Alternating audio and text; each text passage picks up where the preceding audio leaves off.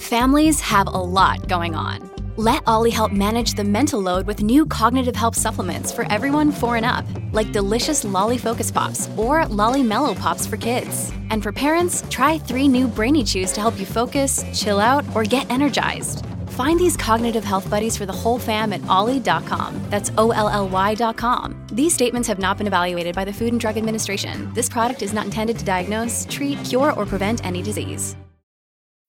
When you need mealtime inspiration, it's worth shopping Kroger, where you'll find over thirty thousand mouthwatering choices that excite your inner foodie. And no matter what tasty choice you make, you'll enjoy our everyday low prices, plus extra ways to save, like digital coupons worth over six hundred dollars each week. You can also save up to one dollar off per gallon at the pump with fuel points. More savings and more inspiring flavors make shopping Kroger worth it every time. Kroger, fresh for everyone. Fuel restrictions apply.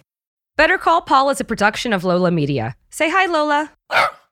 Hey, everyone. This is Paul Sarker from Better Call Paul. Just wanted to remind you that the show is intended for entertainment purposes only and is not legal advice.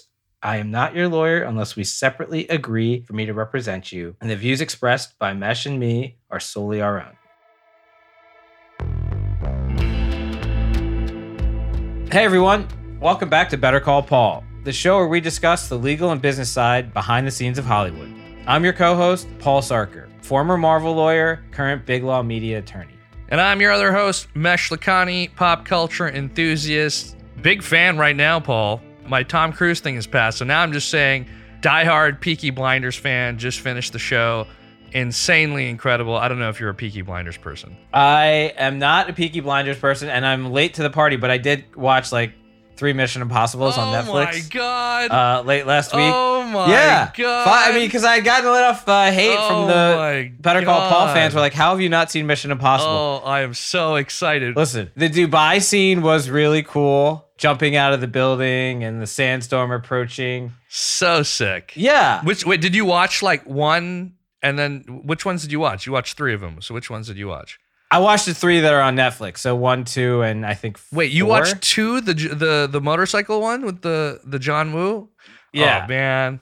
I mean, I didn't finish yeah, it. Yeah, no one should finish yeah. it. That was terrible. I know you didn't like it. Did you like it? It was, a, I mean, no. no. I liked one, one and four. One is so good. One is so good. One is really good. Uh, oh, this makes me so happy. And even four, where they're in the Kremlin and they have like this green screen thing that oh, they can move and it projects so cool. the Hulk. Yeah. Like, I don't know how that would ever work in real life, but it's a very cool concept. So anyway, yes, I, I did catch up on that.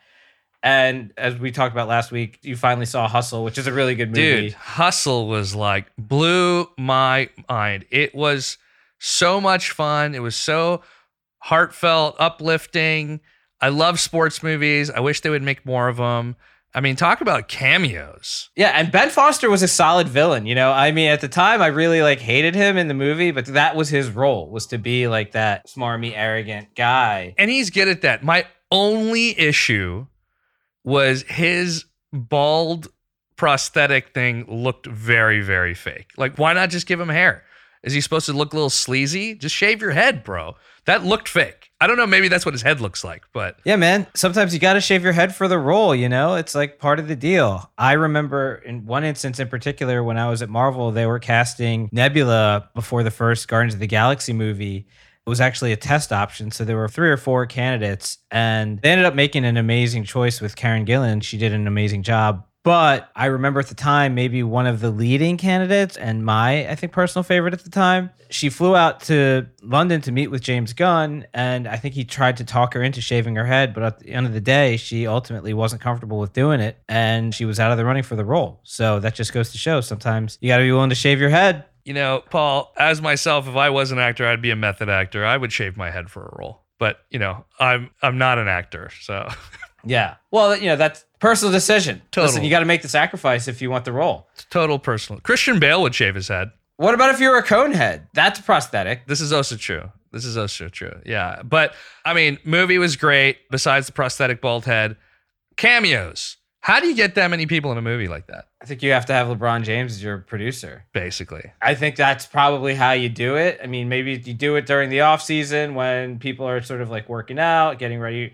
for the draft. They're not, because the typical N B A season, players are like traveling all the time, right? Like right. They're flying across the country all the time. So I don't think you could get everyone together for that, but who knows? I think it's probably the magic of LeBron James. Would be my yeah, guess. And just an incredible movie. I mean, the main guy, what's his name?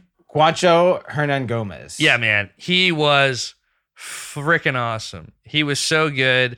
Adam Sandler just killed. Every, everyone was good in that movie. Everyone. It was such a great movie. I mean, to think in real life, could there be someone that escapes the radar of every scout with the popularity of basketball internationally?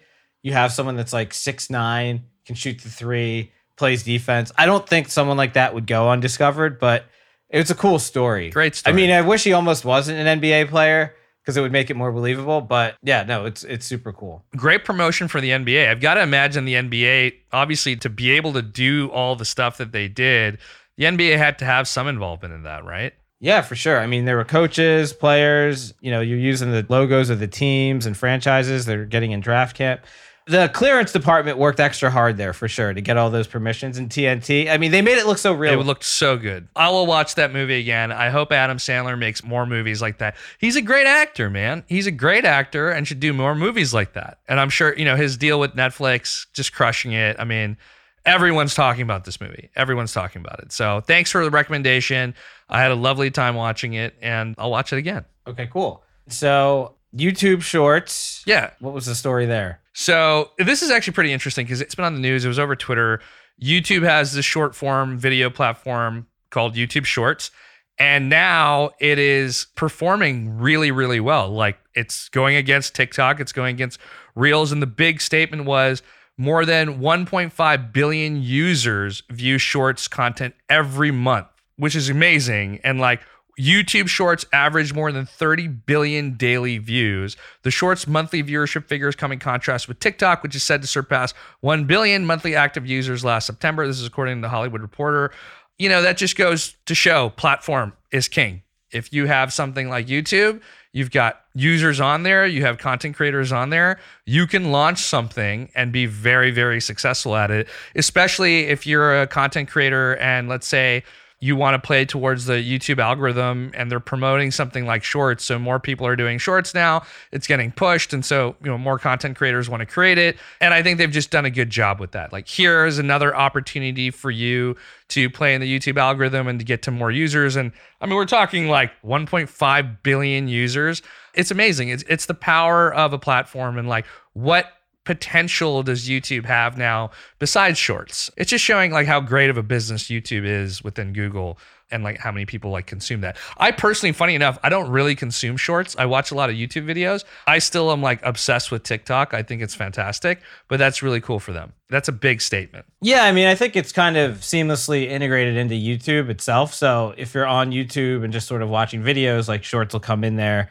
You can kind of select it and watch more, but absolutely, it's the platform. YouTube Shorts doing pretty well. And I guess someone who's having a better week, Seth Green finally got his Bored Ape N F T back. Good for him. I mean, it was an expensive get that N F T back. It reportedly paid three hundred thousand dollars, and I think it was like one hundred sixty-five E T H um, to retain ownership of the N F T that was taken from him in a phishing attack, where I think he originally paid like two hundred K. I wouldn't say retain. Retain isn't the right word. He got it back. So, and we talk about this on our June first episode. So, you know, for those who are, haven't heard that, you can go back and check it out.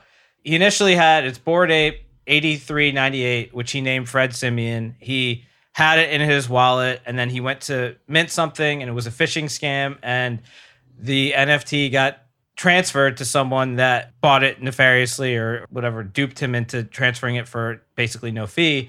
And then a user, Darkwing eighty-four, Mister Cheese, bought it, claiming to be legitimately for about two hundred thousand dollars in Ether at the time. And so he didn't actually have it for a couple weeks. And so he repurchased it. He didn't retain yeah, it. Yeah, what I mean is he has it back, but based on a purchase. He has yeah. it back. Based on a purchase, which sucks. Right, so he he bought it back. If you listen to our prior episode, and he was using Fred Simeon as sort of the lead character in White Horse yep. Tavern, which is an, sort of like a quasi-animated, quasi-live-action T V show based off of this Bored Ape, or based off a bar where this Bored Ape is a bartender. And he was really dismayed because he sort of spent time and money investing in this show, and then he didn't have the copyright or the, a license to monetize or exploit that Bored Ape. And so he thought about suing Darkwing to try to get it back, and I think he even threatened that via Twitter. And that would have been a speculative case. I mean, maybe he would have won, maybe he wouldn't have, but it would have taken a lot of time. And at the time, I think we said probably the best thing to do was to work out some yeah. deal, and this is what he did. So he bought it back. He paid, as you said, one hundred sixty-five Ether, which Ether's so volatile these days. I mean, at the time, it might have been worth three hundred grand. Today, as of the morning we're recording this, it's probably worth like one hundred sixty grand because Ether's, I think, just down below one thousand. I know. I was shocked. I got my Coinbase alert this morning, and I was like, fuck. yeah, no, it's... Uh, a story for another episode for sure, how to value these coins. But um, he had to pay more Ether than whatever it was purchased for because obviously Darkwing wants to make a little profit on his sale. But it's good that he has it back and he can go back to doing whatever development he was planning on doing uh, for White Horse Tavern. And interestingly enough, it's N F T N Y C this week. That's right. So I will be going to an event nice Thursday. I think he's he's planning to be there, so maybe I'll ask him about it. I'm sure. I mean, N F T N Y C is still going to be a big week. I've actually, in Williamsburg, there's a bunch of big like signs plastered for Bored Ape. They have all their events. So look, he's still in the news and it's still relevant. Just unfortunate how much it's cost him to already do this show. And not even the production of the show, the character itself. Buying it, then having to rebuy it, and then everything that goes with it. And then now the price of E T H.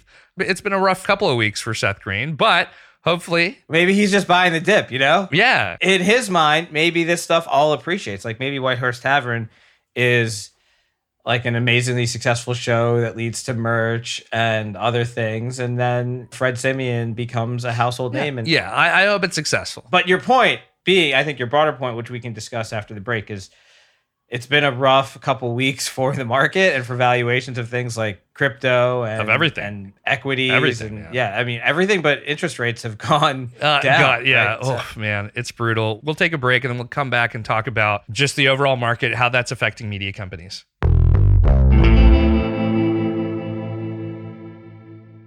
Another day is here and you're ready for it. What to wear? Check. Breakfast, lunch, and dinner? Check.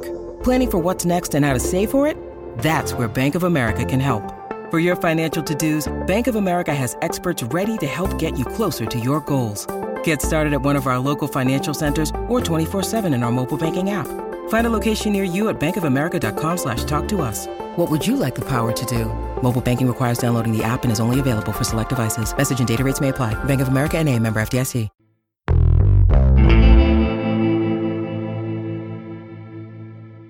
Okay. Paul, it's like the world is just, oof, man, can't catch a break. Markets had a really, really rough week, had a bounce, but then, you know, had a really rough week after the Fed announced that they were raising rates. Market reacted not so kindly. Crypto markets also having a disaster week with, you know, some of the stuff that's happening with Celsius and um, all these DeFi projects getting insolvent. And there's so many issues right now that's happening that's affecting. In this case, it affected Seth Green and his Bored Ape, but or the value of his Bored Ape, but it's also affecting the overall market. And when it comes to media companies specifically, everything's down. Everything's having a tough time. Some of the stats that I have from last week is, uh, so markets go down. That has affected media companies like Disney, like Paramount. You know, BuzzFeed was a company that recently went public. The stock is getting hammered pretty badly. It's just, you know, market volatility. We've got a lot of pressure on ad sales. So if you are a content company that is very dependent on ad sales, it's going to be a little rough because obviously not only are we seeing layoffs, we're probably going to see marketing budgets being cut, advertisement budgets being cut, and we'll go from there. I mean, we'll see what happens to all these companies, but media right now is not in favor for the overall market, let alone everything else. Things can't go up forever, right? I mean, I guess that's kind of the lesson here. There was bound to be some sort of correction. Companies generally where people are valuing their future potential tend not to do well in high interest rate environments, right? In inflationary times, because people want more certainty. They want more of like a guarantee than something that could be a home run five years from now. So future looking non-dividend paying stocks tend to not do well in times like this. And the thing that's I find interesting, and I'm not a crypto expert in terms of like you know, Bitcoin or anything. I, I do follow it, and I do a lot of work in the space, especially, you know, blockchain and how it relates to copyright. But I always thought people said that Bitcoin and Ether were hedges against inflation, right? Because there's a fixed amount and you can't ever create more than the initial algorithm allows for. So it'll function like gold, but it hasn't, right? It's been really way more like a speculative sort of like tech stock than a hedge against inflation. And I don't know that you have an answer to that. I'm not asking. I'm just kind of saying, like, it's the argument that Ether and Bitcoin are the blue chips of crypto. Everything's falling. It's, you know, it's probably down now from the highs. It's down more than fifty percent. Obviously, we've seen some tech stocks down as far as seventy percent. So you're right. Like, it's kind of in the same boat as like a tech stock, and, you know, the whole store of value argument in the short run doesn't really play true. But a lot of that is also just a lot of selling that's happening right now. And a lot of it has to do with some of these stories that's going around with some of these DeFi players that have been just crushed by the market, crushed by insolvency. And we'll see, like, is there going to be a bounce? It was funny. I was reading on Twitter that, like, okay, guys, I think we hit the bottom. And then this morning it was down again. And I was like, nineteen thousand. Yeah, yeah. And I was like, oh man, it's broken below twenty thousand for Bitcoin. It's broken below a thousand for Ether, but we'll see. You know, a lot of the times when these, these sellings happen, it's like a capitulation. And so, you know, don't try to catch a falling knife. Obviously there's no investment advice here, but I've been in it since twenty seventeen. So for me, like, I, you know, I still see it as up. These are short-term things. Uh, hopefully we'll see things progress from here. But yeah, when it comes to media, media is just having a tough time. Obviously, there's a lot of shakeups that are happening. And I mean, we talked about Netflix last week, trying to figure out new revenue streams. In this case, you know, Disney's a stock that has not performed well. It's been crashing. Like, there's been some shakeups in the company itself, right? Yeah. So last week, Peter Rice was the former head of Disney T V, was let go. And I think people, industry insiders and Disney insiders, were kind of scratching their head over that, because by all accounts, he was widely respected and, and well-liked among his team and the people who he sort of oversaw, and the content that he made was doing well, right? So the streaming content was doing well, and he had, I think, almost three years left on his deal. So to get fired is just not really how things are done at that level in Hollywood. Normally, if you wanted to go in a different direction, if someone was underperforming, you would probably give them a different title, maybe give them a special project, sort of, you know, transition them out of having a meaningful role where they get to work on something. It doesn't really look like they got fired, but they're basically, they they have no more meaningful responsibility. And that's usually how these things are handled. So the fact that he was fired with, with no notice is, causes some people to wonder, is this a sign of something more happening? Let's just say when stocks are falling and investors are spooked about the future prospects of a company, it's not a It's not a great time to be an executive, right? right? Because sure, when stocks are going up and your companies are performing and the profits are growing, it's like bonus after bonus, big contract or whatever, it's good.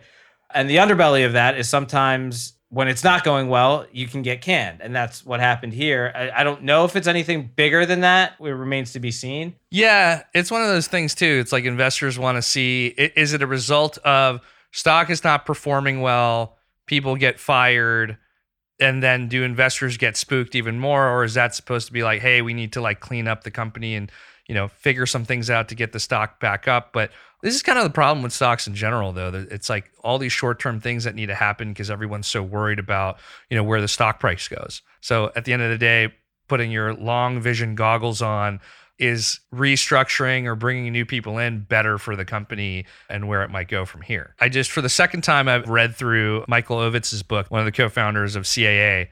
I've read Who is Mike Ovitz, my second read through, and there's this whole section on Disney and like when Michael Eisner was running it and the issues that Mike Ovitz and Michael Eisner had with each other, and then Michael Eisner and Bob Iger had with each other. Egos definitely come into play. Yeah, and Disney Wars too. I mean, Michael Eisner was really not in favor of Bob Iger taking over. He was right, like, right, he, right. And he should have been Bob Iger's biggest champion, and he, right. he was anti-Bob Iger. He basically was like trying to sandbag his whole ascension. Yeah, yeah. Maybe because he viewed him as a threat. As a threat, yeah. And then boom, like Bob Iger had fifteen years as like maybe the best, most successful C E O in Disney's history. Yeah, because in the book it says that Michael Eisner asked Michael Ovitz to fire Bob Iger. Um, and Michael Ovitz like fought for Bob Iger. And right. yeah, it, it is interesting because a lot of times egos play a lot into why bad decisions, but sometimes good decisions get made at companies. But a lot of times someone is just like either feeling threatened or they disagree on something. I mean, there's so many times that we've seen C E Os who just might not have the same vision, you know, and, and then eventually they get replaced and, and the company goes places.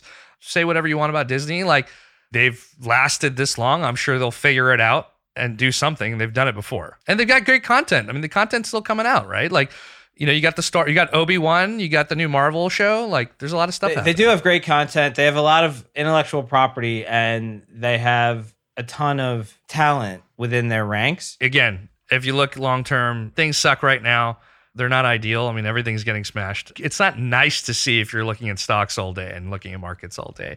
But I mean, and that goes into how do you perform in a stock market in this environment? One of the topics that we want to discuss is SPACs, special purpose acquisition company, where essentially it's a shell company that buys a private company, and the shell company is already public, and it buys a private company, and that allows that private company to be a public company, and that is through the SPAC. Yeah, we should talk about it after the break, right? Sorry, good call.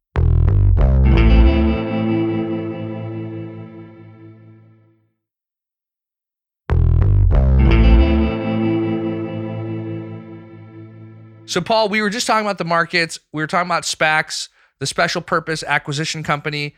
And one of the companies in Hollywood, which is a visual studios company, a visual studios effects company, recently canceled their SPAC. So D N E G is a V F X company. They're one of like probably the top ten or so largest V F X companies that isn't owned by a studio in and of itself. Like Pixar technically would probably do their own V F X work, and Disney Animation probably does their own V F X work. But basically what they do is they create shots, whether animated or in live action, that would almost be like impossible to create in real life, or incredibly expensive, or really risky. So things like explosions or destroying a city or flying through a canyon, you know, so like, or Asgard, right, right, right, right, whatever, right, whatever right. It is. Like thing, like these fantasy lands that couldn't exist anywhere but in a computer, unless you were going to spend like a ton of money right. to create the right. set. And usually, you know, they'll enhance things like green screens and costumes. And like the original Jurassic Park was animatronic, but then since then it's been C G I. And is that because it's it's more it's like economically more efficient to do that over like building? I think that's a part of it. I think it's a couple factors. It's timing, right? So everyone thinks like these things move according to like this linear predictable path, but maybe there's delays, or you have to shoot things in different order to different sequences. And maybe there's a scene that you thought you were going to be able to shoot eighty percent of it on set or on location, but you, for whatever reason, you didn't have the costumes, or you didn't have the right locations or whatever. So you have to fix it in post, or actually do a lot of it via V F X. So there could be a lot of factors for why something would be done via V F X, but just understand that it's typically cost or scheduling considerations. And then again, you know, in this world of franchises, like, for example, the companies that created Optimus Prime or Asgard or whatever, or the... The Upside you know, Down like the, in Stranger Things, which actually this company did do the effects for. Right, D N E G did yeah. Stranger. So you're going to go back to them because they're going to have sort of the, the models, the proprietary algorithms to recreate that. So, for example, if you have I L M, Industrial Light and Magic, to create the Transformers, you're not going to go to their competitor and have them rebuild them from scratch right. if you want to make the sure. sequel. You're going to go back to them and say... Start with, you know, whatever latest version of Optimus Prime that you had, and then enhance sure. it this way. So V F X is huge dollars. We're talking nine figures per something like a Marvel movie. And so recently D N E G signed a three hundred fifty million dollars multi-year deal with Netflix. So they do Stranger right. Things and a ton of other right. Netflix shows and movies. And there's a handful of V F X companies that are sort of elite. Uh, Industrial Light and Magic, which was founded by George Lucas back in the day. Weta was Peter Jackson's company, which he started for Lord of the Rings, but now they do other things. D N E G, Animal Logic, Framestore. So D N E G, I remember when I was at Marvel, I was the lead V F X attorney for a couple of years, and I was working, I think it was Thor Dark World. We were negotiating with D N E G, and ninety-nine percent of these negotiations are just sort of like you're over the phone, you're trading documents, you're negotiating. It's not really that in person. But Matt Holben from D N E G, who was based in London but happened to be in L A, actually like took the time to meet with me when we were doing their deal, and I appreciated that because most people wouldn't put that kind of time in. Marvel does good deals, so it ended up all working out. But I do remember him from that interaction. And so D N E G is a private company, and actually they won an Oscar. They won like seven Oscars, most recently for Tenet and Inception. And so they work a lot with Christopher Nolan. They've done a lot of Marvel movies. They have a relationship with Netflix as well, as we talked about. So they're a legit company, but they're private, and they were thinking this is an opportunity to maybe go public through a right. SPAC. And so for those that don't know, SPACs are, as you said, special purpose acquisition companies, blank check companies.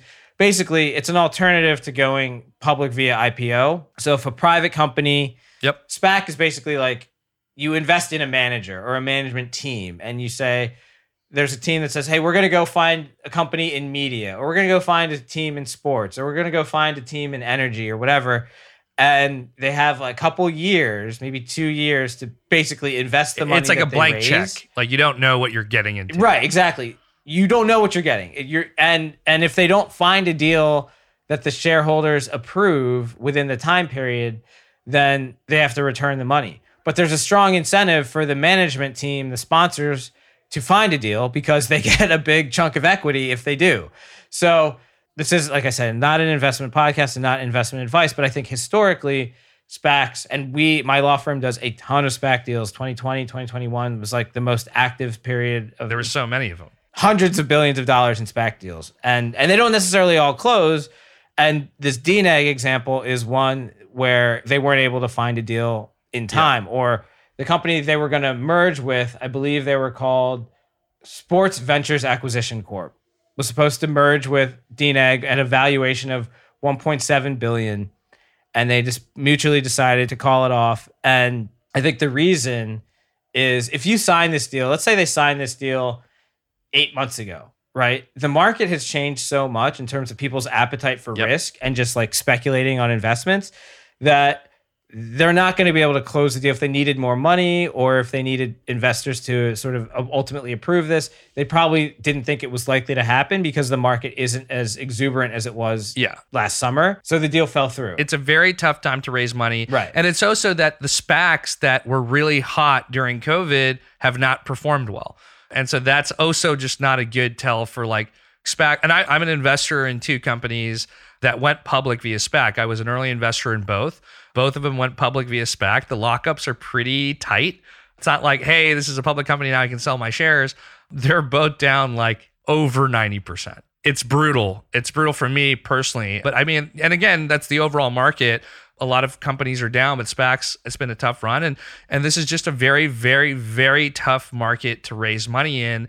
And not just like for SPACs. And everything in the private market right now is really tough. Everything from early stage to growth stage to later stage. All investors right now are like halting.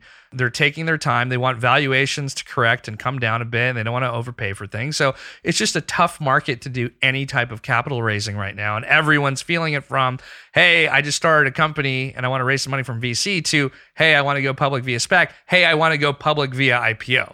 All of it is very challenging right now. Right. Well, and so part of it is like the cost of money, right? And interest. And when money is essentially free because the Federal Reserve has, you know, central bank rates at zero, you're like, okay, investing in debt is not going to necessarily pay me anything, right? Like a zero percent return. So it's the T I N A acronym. There's no better alternative. So people are like, okay, I'll take a shot with this back. You know, they have someone who was really successful in media in the past and they might have a great track record. So yeah, I don't really know what I'm buying, but if I don't like it, I don't have to approve the deal in a couple years. I don't want to miss out on something and just have my money sitting in the bank account, you know, getting diluted by inflation. So, and now the market's changed yeah. because money's, it costs yeah. money to borrow. You have to go back to more fundamental based investing. Like, what is this business? What does it do? What's the future prospects? What are the cash flows going to be? What are the risks? Asking those questions as opposed to sort of investing based on, you know, like WeWork, right? Like didn't the, I haven't seen the series, so good. But it's so good. Didn't the son of the of SoftBank invested like billions of dollars based on a twelve minute conversation without even evaluating? It took more than I think that, you know, obviously in the show, it took time because basically SoftBank didn't want to invest in WeWork unless they felt like they were a software company, in which case Adam Neumann was like, we're a software company now. And like, hey, let's invest in engineers and tech and stuff. And, you know, pump, pump, pump up the price up where you end up being valued at forty-five billion dollars for essentially what is a real estate company. And that's what it was. It's not like a bad business. They were just acting like a software company right. that was going to be a forty-five billion dollars company. And then, you know, the market corrects it and it's significantly lower than that. Um, now, and I think we're in that time now where everything comes down, everything corrects. And so what we might see is that instead of companies going public or, you know, going public via SPAC, we might see consolidation in the space now. We might see more M and A activity where, you know, people who do have cash on their balance sheets are looking for deals and they can get those deals now. So D N E G, to be clear, yeah, the deal didn't close, so they're not going to go public in this SPAC, right. but they're still a very successful company totally. With great prospects in terms of doing more V F X deals, doing what they do well, yeah. right? So doing more shows for Netflix, doing more animated movies, animated shows, doing more superhero movies. They're going to keep doing what they do. Yeah. And their owners aren't going to be able to cash out in right. this SPAC the way right. they maybe thought right. they would a couple months right. ago.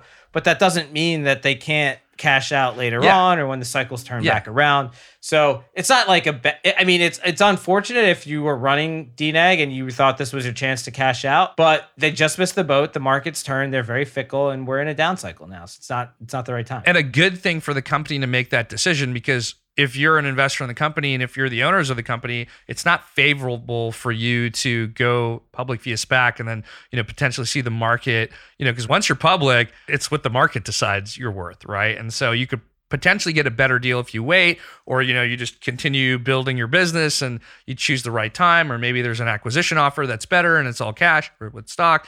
There's so many other options. It's not the end of the world. D N E G will live to fight another day, that's for sure, and they're going to keep chugging. Well, dude, I mean, one of the big headlines for them was that they did Stranger Things season four, and Stranger Things season four is, I don't know if you've seen it, it's the best season in my personal opinion.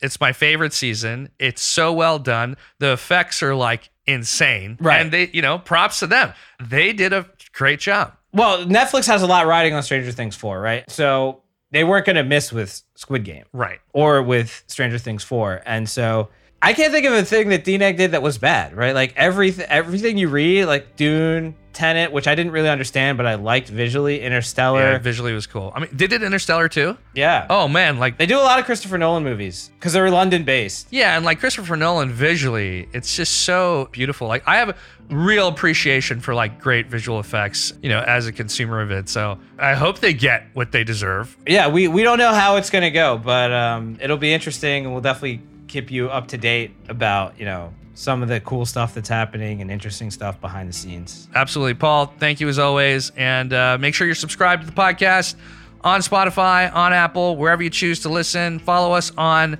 Better Call Paul, the podcast, on Instagram. This episode is edited and produced by Valentino Rivera, Marco Seiler Gonzalez, with assistant producer Justin Sanchez and assistant research producer Haas Nasser. Thanks, everyone. We'll see you next week. Take care.